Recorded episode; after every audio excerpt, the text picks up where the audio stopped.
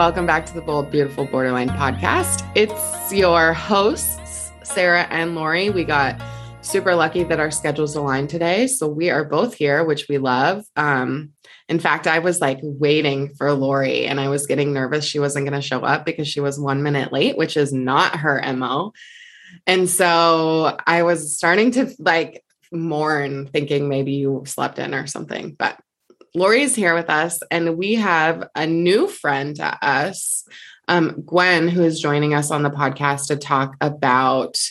Um, well, I'll just turn it over to you, but to talk about your experience having received both a BPD diagnosis and a bipolar disorder diagnosis. And like many of us who have maybe heard that, um, not being sure what fits or where it fits or how it fits. So we're kind of getting into the intersection of um, bipolar disorder and borderline personality disorder today. Um, but Gwen, do you want to introduce yourself? Hi.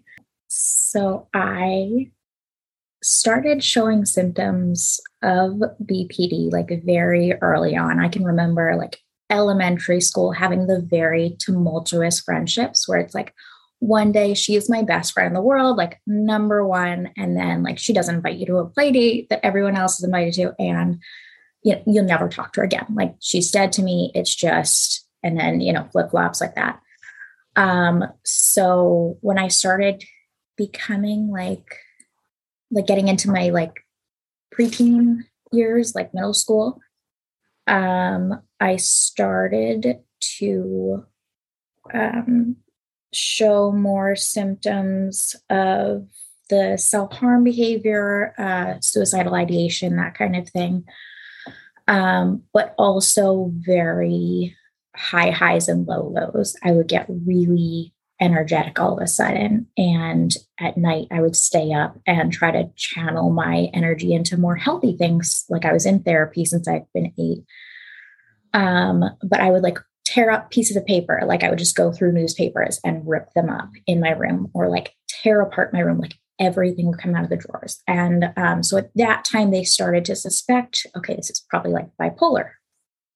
Um, at that point, they kind of started me on medication around like 14. Um, I did have a grandmother that had bipolar, so it kind of fit. It made sense. They tried some of the medication that worked for her.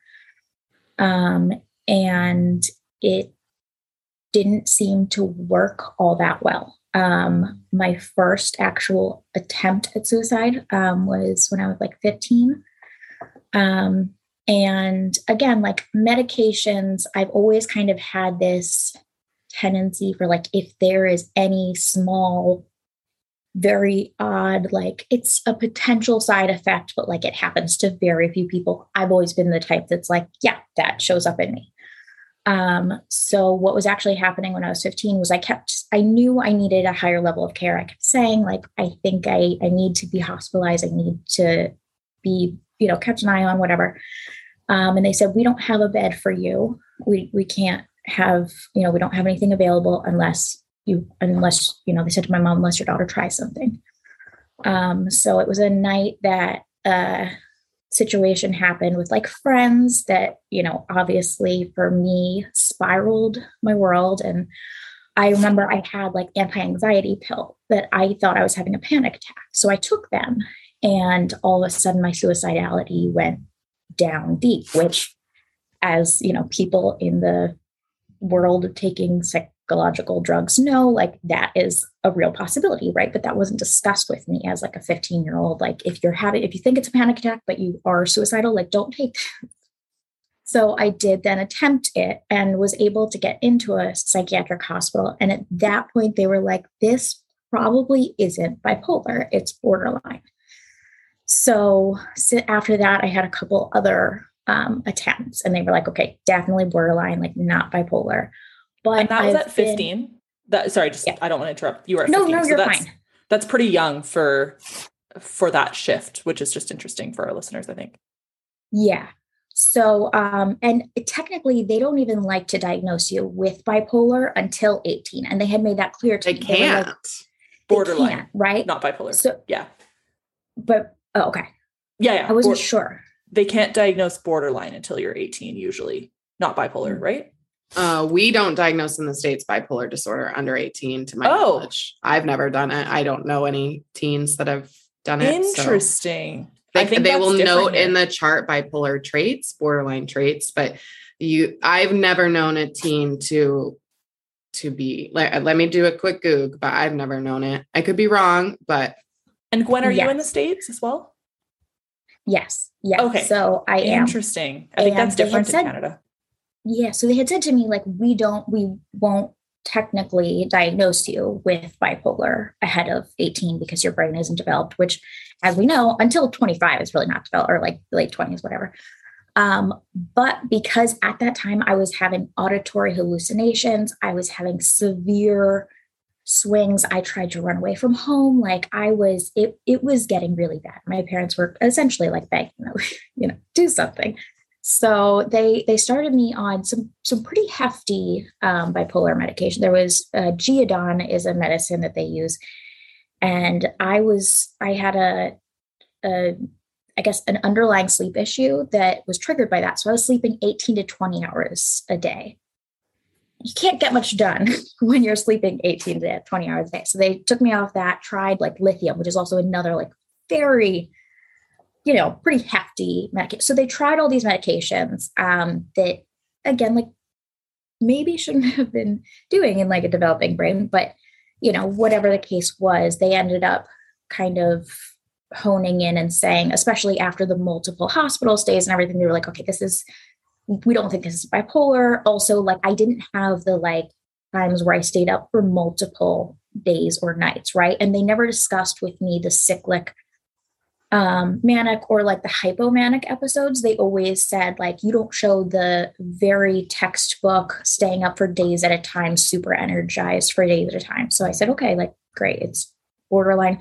And when I got that diagnosis, it made so much sense, right? Because I, as I said, like I had had the best friends to enemies relationships for so long, um, as well as the, you know, so like the body dysmorphia, the severe self worth problems, like just everything. It just felt right. But there was like a nagging feeling, kind of like it wasn't quite. And throughout the period I was, I've, I've been going to psychiatrists since I was 12. Um, so they tried me on different mood stabilizers too, which they said were kind of just like helping out with the because I've been in DBT, I've done multiple rounds of DBT, which I found extremely helpful. Like it was night and day between the, you know, talk therapy, the how how do you feel about that? You know, like I never found that helpful. And then I found DBT and it was life changing. Um, but then when I, I was say though, when I'm sorry, I just this is nagging at me. You mentioned auditory hallucinations.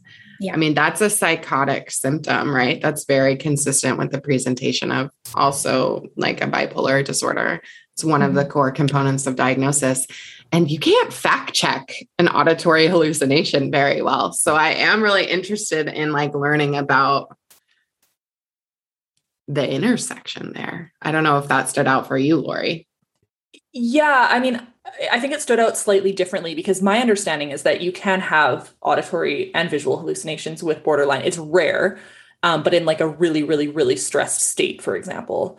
Um, and so I was curious as to like if that if they were thinking that that was part of the bipolar or part of the borderline piece. Um, but yeah, I mean, like I think at least I think up here having psychosis is uh like um oh my god the it's too early for my brain to be functioning right now. Um it doesn't it like re- like you get rejected from dbt if you have psychosis because of that exact reason sarah. So um yeah. Yeah interesting because watch us nerd out gwen um because like there's no criteria for diagnosis for borderline that is having you know hallucinations there is like totally. severe dissociation that may resort like result in something like that but it's a core part of the criteria for receiving a borderline personality disorder or bipolar disorder yeah. diagnosis and she said very rare right i mean the comorbidity of BPD and borderline. I'm looking at it right now, but it's 20% of people with bipolar 2 disorder um, and 10% of people with bipolar 1 disorder have comorbid BPD. So I wonder if there's something there about like it being mm-hmm. very rare. Maybe the people that we know also have an underlying. Totally. Sarah, when is that stat from? Does it say?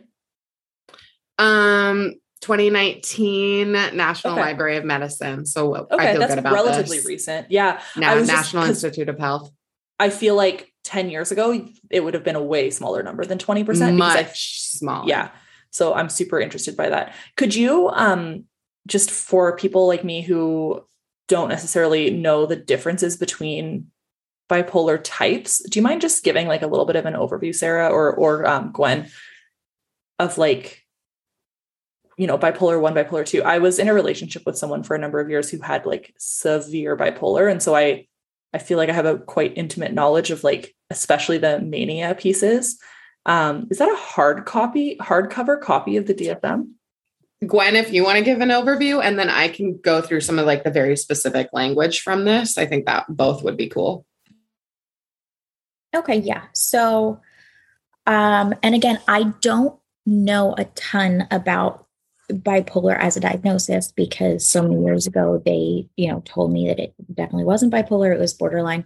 But from what i understand um mania so typical mania is you know you'll stay awake for days at a time um just really energized don't have a need for sleep um, and can have very um, it can go into psychosis from what i understand um, and very agitated. Um, i do i do know people who have had bipolar and some of them have tried to like run people off the road like very aggravated states things like that. Um, now hypomania from what i understand is not typically always the same like not sleeping for days at a time and it's less severe So, you know the hypo the it's a little below the level that the mania is. Um, and with the cyclic mania, you get the very depressed periods mixed in with the um, hypomanic episodes. So instead of having periods of deep depression followed by periods of the hypomania, you get them both at the same time. So you'll be like, you know, not able to leave the house and really depressed, but also extremely agitated, irritable, um, aggressive type of behavior kind of mixed in at the same time. Um, right. So is that kind of. And that's very, like, I can see why that would be confused with BPD. Right. Compared to yeah. compared to what like my experience with my partner who had um bipolar like it was really te- like classic that like 2 weeks mania, 2 weeks depressive, 2 weeks mania, 2 weeks depressive which to me like is very not borderline, right? Mm-hmm. Right. Because we basically cycle hundreds of times throughout the day. And I was just talking yeah. to someone that I'm dating recently who was saying like I can I can literally like watch you cycle through your emotion states and it's like yeah like that's a big it's a easy way to spot the difference. Um, but Gwen gave like a literal beautiful overview. So bipolar one disorder is characterized by periods of true mania and periods of t- true depressive episodes. And like really the major distinction between mania and hypomania is the period in which people are energized for how long and how severe, just like you said. So clinically, we call an actual manic episode a distinct period of abnormally and persistently elevated, expansive, or irritable mood, um, an abnormally and persistently increased goal directed activity or, or energy lasting at least one week. One week. Um, Did that used present, to be two weeks in the DSM 4? Was it I, weeks? I was an undergrad then. I don't remember. Okay. I didn't refer to the DSM 4 in my case All right, management work. Um, and then, so what they say is like a decreased need for sleep. You'll feel rested after only three hours of sleep. Most people will get that like for a week or longer and feel totally energized or whatever, which is where those like psychotic symptoms start. And then hypomania is a distinct period of abnormally and persistently elevated, expansive, or irritable mood lasting at least four consecutive days. So that's the difference. So hypomania, you can basically say like four days, mania, seven days, and then all of the other like symptoms of mania that we can talk about at a different time because there's a million of them.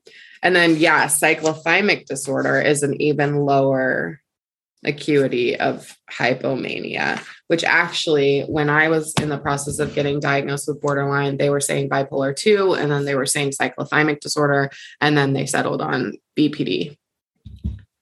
So I think that's like a pretty normal um, kind of thing. But I have certainly never experienced any hallucinations or symptoms that we would in the field call like quote unquote, you know, psychotic symptoms.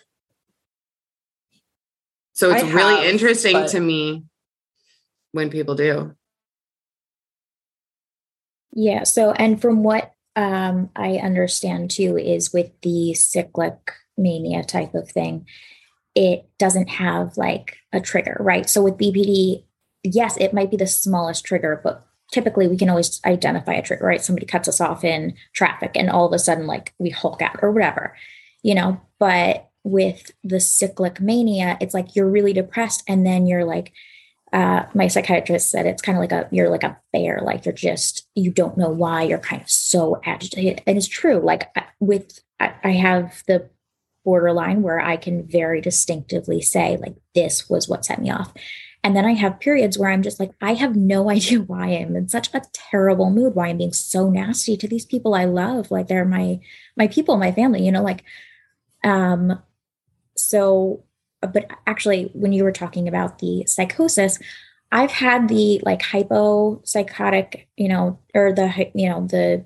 hallucin uh, hallucination type things but then also the thing that really got me to say okay like i definitely want to look into this being more bipolar possibly is i when i was 16 i had um, my first full blown psychotic episode, which um, was triggered by a steroid. So I was under uh, treatment for cancer at that time. So I was on tons of different medications.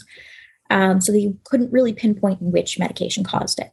But when I tell you I went into full blown psychosis, um, I was, I completely lost touch with reality. Didn't, uh, I, I was raised religious. I thought I was um, pregnant with Jesus, like 100% just like completely lost my mind.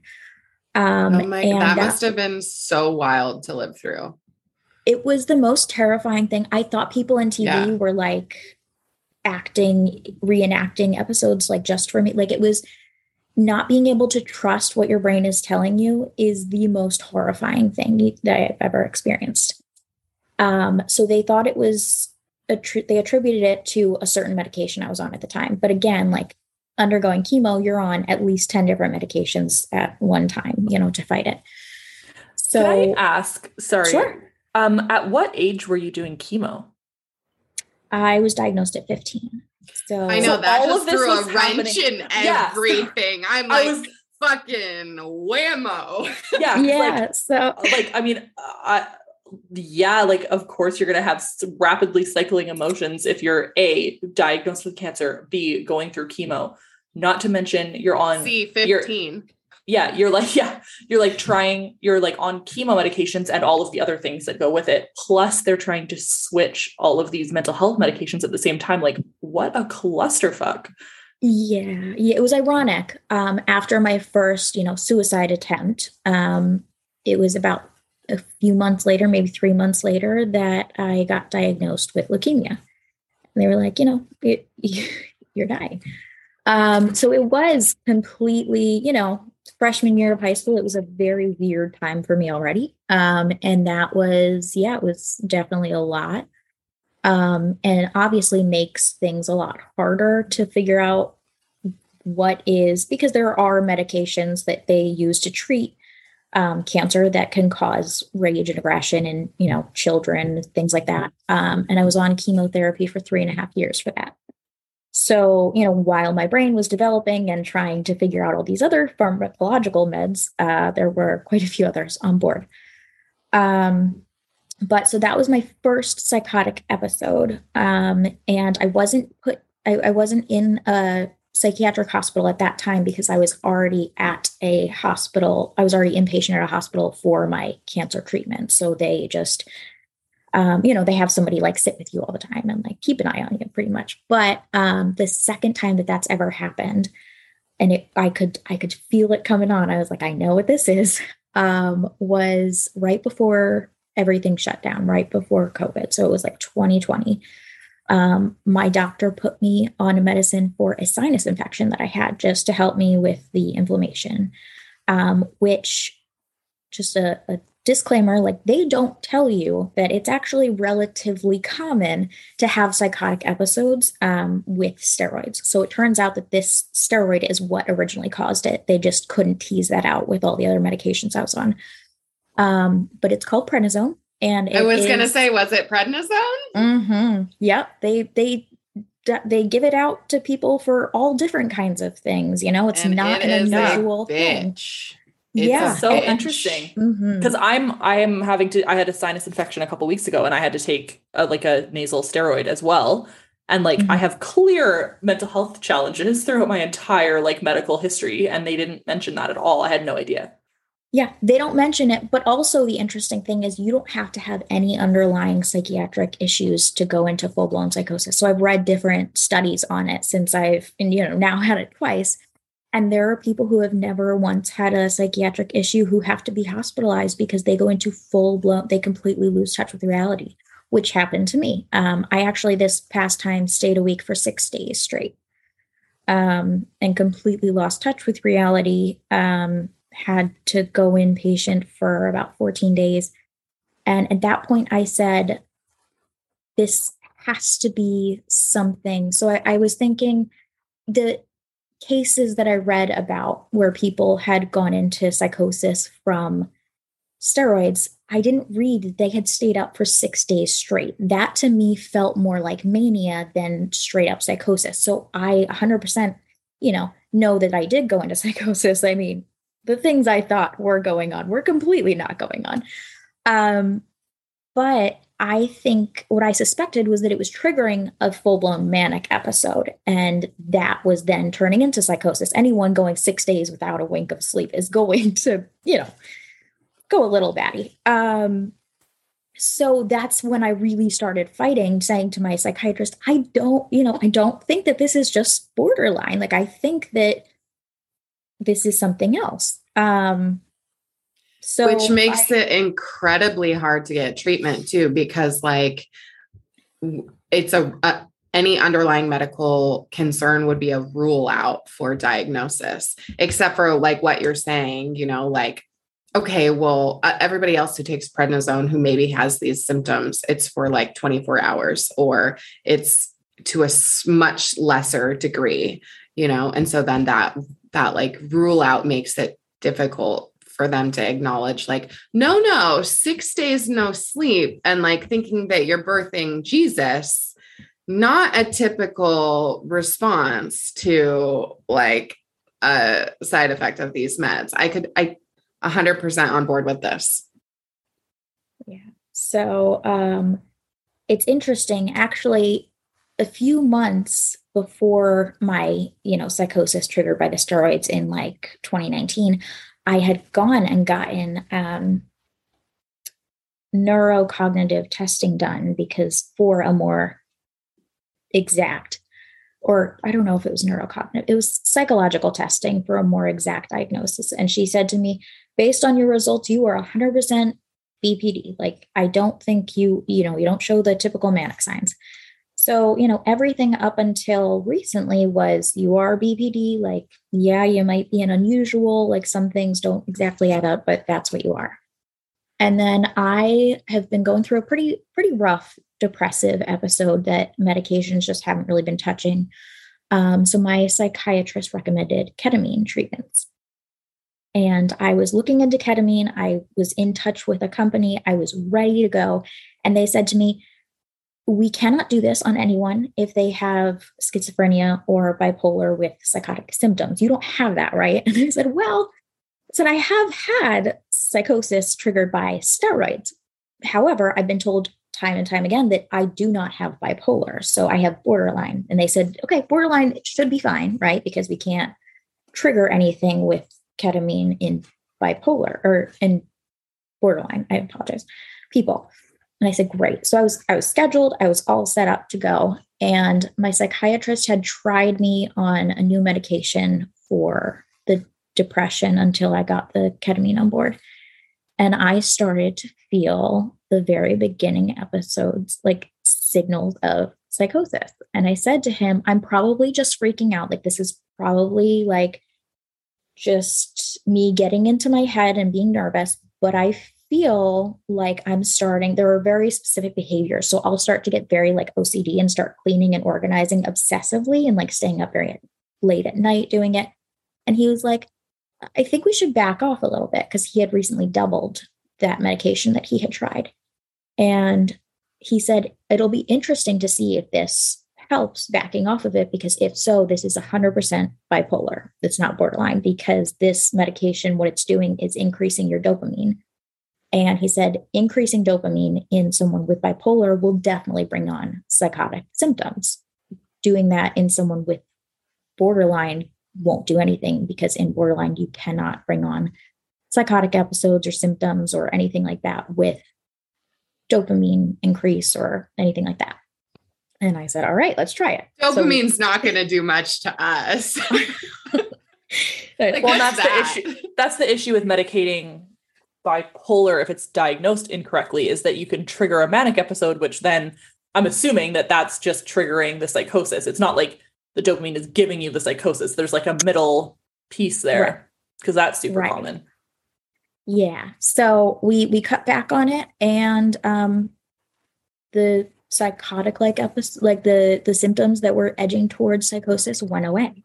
And he was like, "Great, that seems to be improving it. So let's cut it completely." I said, "Are you sure we should cut it completely? Just cold turkey?" He was like, "Yeah, it's going to be fine."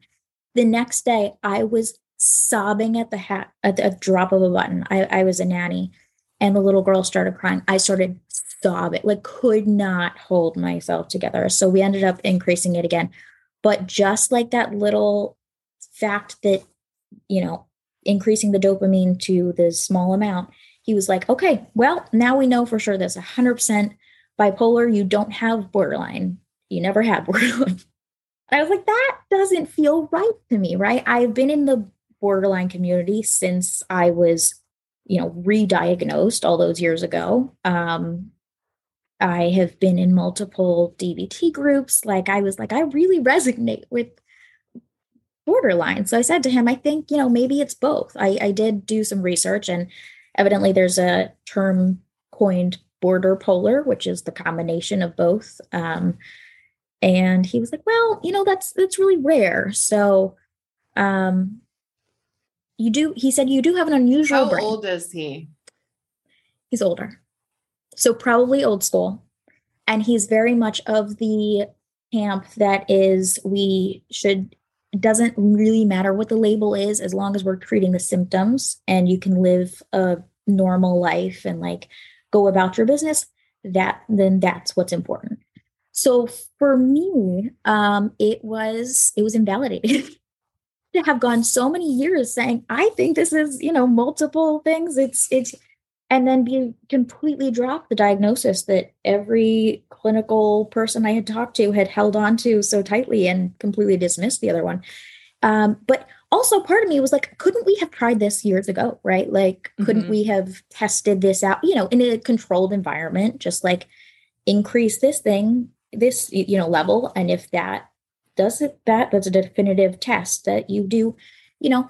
Um, so since that, uh, increase in medication. I, you know, obviously have not done the ketamine therapy because that would not probably be the best option. Um, but I have been doing a lot more research into the cross section of borderline and bipolar and learning kind of more about the combination. And in retrospect, a lot of things make sense. Um, the fact that I've been on um, mood stabilizers to help with my psychotherapy for years probably makes sense why I wasn't showing the symptoms of bipolar, right? I mean, like, why would I if I was on? Um, so yeah, just it's been a journey. Um, and obviously it's still a developing thing. Um, I'm actually right now taking a medication that was used in childhood for uh, seizures I had. And it's the same medicine that I took way back then for seizures is now being used as a mood stabilizer. So just so many things I think are so interesting with like the psychiatric medication and like they can be used for different things off label, obviously. And, um, you know, also just being careful with how many different roads it can go down depending on which medication they choose and you know it's not an exact science unfortunately not much medicine is um, but yeah it's it's definitely been um, interesting kind of trying to figure things out on my own and with my clinicians um, throughout the years it sounds like you have a as frustrating as it is, it sounds like you do have like a good care team, which is good, like nice, like a consistent care team. And one of the things like about the whole labeling piece that you were talking about is like I get when providers are like, well, we don't need labels, right? But I think that that's not very helpful if they're not asking the individual, like, is the label helpful for you? Because to you, it sounds like the label was really helpful for you and you felt like you had a community and so just saying like, no, it doesn't matter is kind of not really client centered in a way. Um, although it's interesting that he is a bit older because like they are the ones that are usually like stuck on labels. so just like so many interesting pieces there. Um, but he might I, also be saying he's stuck on labels because he's afraid to make a diagnosis. Yeah, or because it's know. like right, it's so demonized when you diagnose someone incorrectly. Yeah. Yeah. And I think, you know, for so long, people didn't want to say people had borderline because that was a death sentence in the mental health community, right? Nobody wanted to go near you, nobody wanted to touch you. Um, but now it's much more, I think,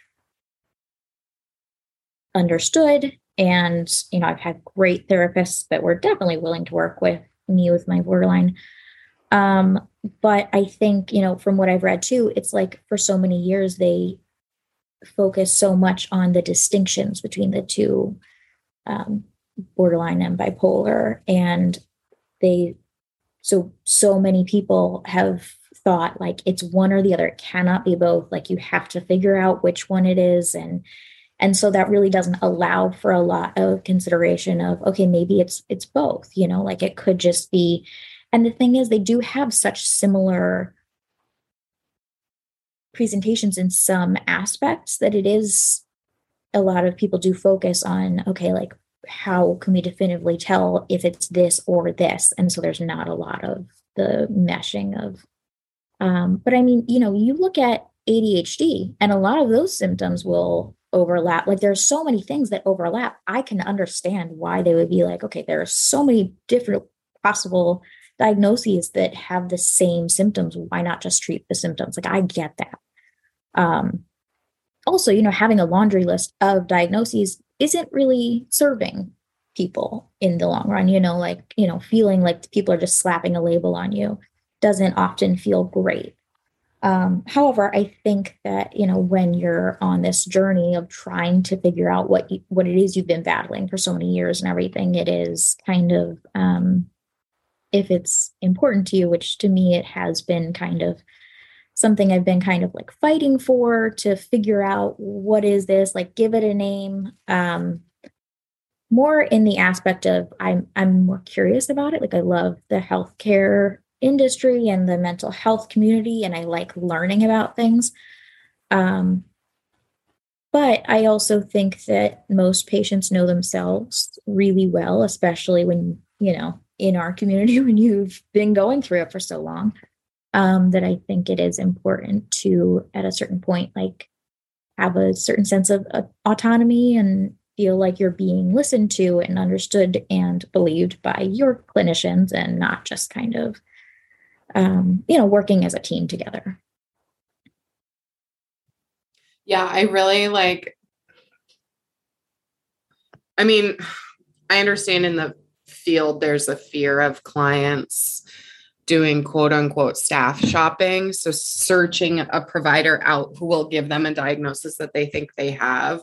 That is a fear, but I think that that the likelihood of that is so much smaller than the reality of people know what is going on internally, right? And like and the other piece of it too is that all of these things exist on a spectrum. And so for any of our listeners, like if your care team really is not hearing you when you say i think that something like this is going on and they're not willing to like analyze that spectrum with you like they are not they are not people to build into your care team. Yeah and i'm a big believer of like you know yourself better than anyone else. Um my last psychotic episode, I actually had a treating psychiatrist who I had been seeing for a long time. She was on her way out on maternity leave. So she was kind of like not as engaged in the office. I went to her and I said, I, I'm, I think I'm going into psychosis. Like I'm really scared. I've, I've, my biggest fear is that I would go into psychotic episode again. She said, no, it's probably your borderline. Um, you know, you're under a lot of stress at school. Like it's fine. You're good. Just, you know, take some rest calm down a little bit, you know, and you'll be good. And, you know, a couple days later, I was in the ER being committed. And I, you know, so I think it's so true. Like, if you have a real you got to fight for yourself. At a certain point, you have to be an advocate, you know, and just say to them, listen, like, things aren't going well, you know, like sometimes the, what is it, the squeaky wheel gets the grease. I mean, it's true. Like, at a certain point, sometimes they, aren't always seeing the big picture. They're not at home, you know, where you're spiraling and not sleeping and saying all these crazy things. And, you know, they get a lot of times they get 15 minutes with you, right? And so, like, whatever you can fit into that 15 minutes, great. Like, um, but unfortunately, they also have lives outside of the office, right? Like, they, um, so yeah, just knowing that you are um, probably a very good judge of things um, and advocating for yourself is probably something I'd say is pretty important. Um, and I wish I had done in that situation before it had gotten to the point it did. Um, but yeah. I so appreciate you sharing all of this because I know that there's a number of people in our super feelers community that have had this frustration of being diagnosed with bipolar and then borderline and then bipolar and then borderline and then they feel like they're losing their community every single time that bipolar or that borderline diagnosis is kind of taken away from them. Um, which of course is not the case. We accept everyone into our community. Uh, that that's not like a question but it definitely feels that way to them. Um, and i know that a lot of people have really struggled with that. So hearing your story of of that um, and how you've kind of been able to be like well, I've been diagnosed with both. I'm being told that I don't have them at the same time, but to me, that feels like the most valid combination that's great. Like that's amazing. And and i think that there's a lot of people in the world who um, need to hear that message. Yeah i think it's going to be interesting how this episode is received too because i know we also have a few folks in our community who do have a co-occurring diagnosis of bipolar 2 disorder. I don't know if anyone has bipolar 1 disorder um, and I would love to, if anybody is listening and you're one of those people, um, I would love to continue this conversation with more folks and talk about how it shows up because, yeah, I think historically we thought that that wasn't, um, that wasn't you know common or it or even was like impossible. And i remember when lori and i first started recording, I think I said, like, I can't even imagine how it's possible that a person who cycles so rapidly could also have this ongoing yeah. cyclical pattern happening. And like, that was my own internalized kind of stigma that the field taught me. And now, like, because I have a client who I've been in the process of kind of looking at diagnosing both. And I started doing this research and I was like, oh my God they're literally saying, like, and this is PubMed, peer reviewed, 2019 data.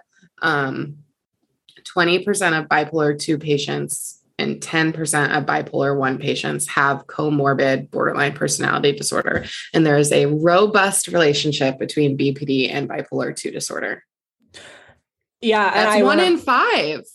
Totally. And I remember Sarah and I like having, we've had this conversation a number of times throughout the podcast saying like, we just don't understand how that's possible. And it was, I don't, I would argue that like it wasn't necessarily stigma. It was more just like confusion because we don't live with that. And because, I mean, when I did school, it was not a thing. You had one or the other. Right. Um, and yeah, like we took our abnormal psych classes literally 12 years ago. Yeah. So like keep in mind that like the data we have is not necessarily the most accurate. So like this is amazing to be challenged in this way. Um and I thought Gwen your example of the difference between bipolar 2's like shifting and by borderlines shifting of emotions was absolutely enlightening to me. The way that you said with borderline, at least you have some sort of insight of why you're shifting. But with bipolar, it's more like a chemistry thing where you're just shifting and you can't figure it out. I mean, it realizing with borderline why you are shifting is something that takes time and like you know, you have to have a lot of insight for that. But for those of us who do have that ability, that's such a distinct shift um, in my mindset about the two disorders together. And so I just so appreciate that. I want to mimic that. Thank you. Um, so yeah, and it, it's interesting too. Um, a lot of times when my mood has suddenly gone off, and it's not typically like it's during a period. It's not always triggered by something. Sometimes I have attributed that to my PTSD, right? So if my PTSD is triggered by one situation, then for sometimes days or weeks, I can be really jumpy. I don't want anyone to touch me. I'm very irritable, very um, kind of angry and bitter. But I have had those episodes that I I blamed on my PTSD, and my psychiatrist said to me, "Well, you know, you said you're going through a period like that right now, but has your PTSD been triggered by anything in particular?" And I said, no, no, actually, like I kind of just sometimes thought that maybe it's just my PTSD and something like, you know, a subconscious is triggered, or like, you know, you look at the news, you glance at it, and anything can trigger, you know, right? Um, but so it's definitely been like, oh my gosh, like I never considered that there isn't actually a typical cause of this, that it is probably more bipolar. And again, that's probably just going to be something that comes with accepting that that is actually a possibility now in my life. Um, but I think for so long, if we're told that something is not a possibility, then we're looking for all of these other possibilities of, okay, within the structures that I've been told, right? Like I've already been diagnosed with PTSD and with borderline. So trying to make it fit into that um, can sometimes, I think, be a problem with finding the right diagnosis.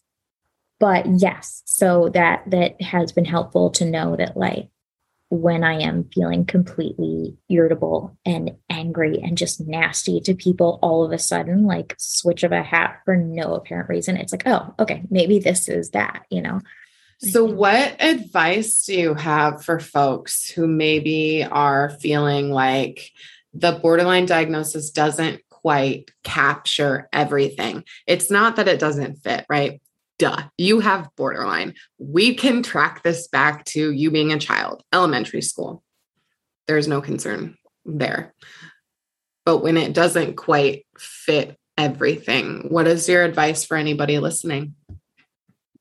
Yeah, I would say, um, and obviously not doing it yourself, but asking your psychiatrist possibly about are there any definitive tests that you feel comfortable you know doing adjusting my levels to see if there might be a reaction that's more consistent with bipolar or something like that? You know i think obviously in my case it was more of an accidental type situation and i don't know that there are clinicians that are going to risk you know right putting you into a manic episode or whatever but for me at least that was the line, right? That was the exact, like, okay, well, now we have proof of that it could be bipolar.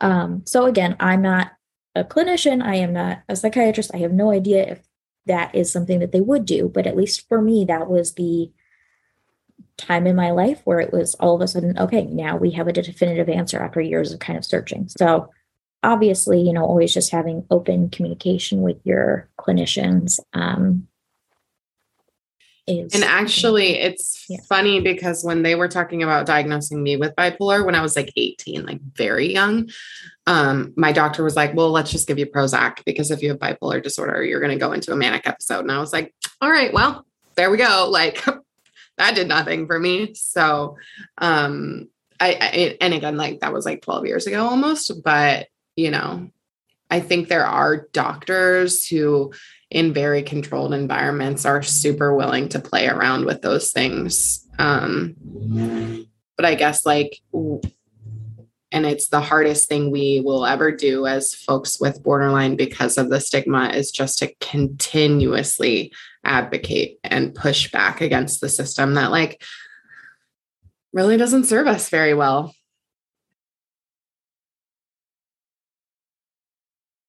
Yeah. Um, yeah, I mean, and that's the thing too, is like from psychiatrists to psychiatrists, some are very willing to like do the tests or whatever, and others are, which understandably, right? Like liability. It's a it's a thing, it's concerning. I get it. Um, so obviously finding a good fit. But yeah, um, that's just been my experience. It's been a long, you know, very winding road. Um, but at the point where I am right now, I feel pretty confident in the fact that I have both. And I think that just having people understand that it's even if your psychiatrist might think it's not that common, right? Like 20%, that's a that's a relatively significant number. Um, so it's not impossible. And um, you know, you guys were yeah. saying that like what you were in school like 10 years ago or something, and that was sorry. I feel so old. We are getting so old. I know. Oh well, no, God. when you guys were saying that, I was thinking, like, gosh, my psychiatrist must have been in school, what, like 40, 50 years ago, right? Like, totally. back then, borderline wasn't a thing. It, it oh my was, God. You know, so it's just crazy to think about. But have you listened to our episode where we read through like an older psych textbook? No, I'm sure it's very interesting. I oh, listen to that one. You know, we were gonna do like a whole series of that, and we we need to bring it back. Did, but we do bring it back. Let's do it. Yeah. Um, but it's yeah, I was um I was diagnosed by an older psychiatrist who was working in partnership with like a very very old therapist at the time and she really was like these are borderline traits like you don't have borderline personality disorder. Listen, y'all, like there is not borderline. a single universe where I would not, not a single fucking universe, right? So it is, it is really interesting. But um, Gwen, it's been so rad talking to you. And like okay we didn't get to like what you do. Do you have a partner? Do you have a fucking dog? Like do you what's your what's your favorite meal? Like we didn't get to any of that. So if we could like bring you back and maybe talk about the intersection of like your physical health because you yes, just threw in a cancer diagnosis like it's nothing. Yeah. halfway so, through we're like whoa whoa whoa wait wait wait like hello? Do i need to like cancel my next appointment and we can extend this recording? So um we would love to bring you back and i just want to note that you are like so poised and like so thoughtful and so soft and just like i can see that you have done a fuckload of work to be regulated and it's like so beautiful to witness. Thank you. And i i love your guys podcast. I'm so you know, happy to have been on here. I would love to come on again. And um, I I think that you guys normalizing, you know, BPD and creating a community has just been awesome. Um, I especially love your dating episodes because, you know, figuring out how to date in general is rough, right? With BPD is like they can Google and it's like, don't date them, run the other way. Literally, they have BPD, yeah. and it's like, how, how unless you, you find an Aaron, like true right like and and that's one thing i said to sarah was like you guys have given me hope that like there are people willing to be in relationships with people with BPD and work with them and understand them and you know, they don't run the other way when you tell them what you have. You know, like it's just I, I loved that episode where he like talked to you guys talked to him about that. That was great. But anyway, yes. So thank you so much for having me. This has been great. Hi, friends. Thank you so much for listening to this episode of the Bold, Beautiful Borderline podcast. Lori and I are so grateful that you're here with us on this journey, and we can't wait to dive into more topics in the future with you, all about borderline, and even have some more fun and exciting guests to join us on the podcast. If you really enjoyed this episode, we would love if you would rate, review, and subscribe to the podcast wherever you listen. We would also love to see you interact with us on social media and on our Patreon page. The links to that are included in the show notes, so check us out there. We would be incredibly honored to get to know you all as you get to know us and our recovery stories. We love you, and we'll see you next time.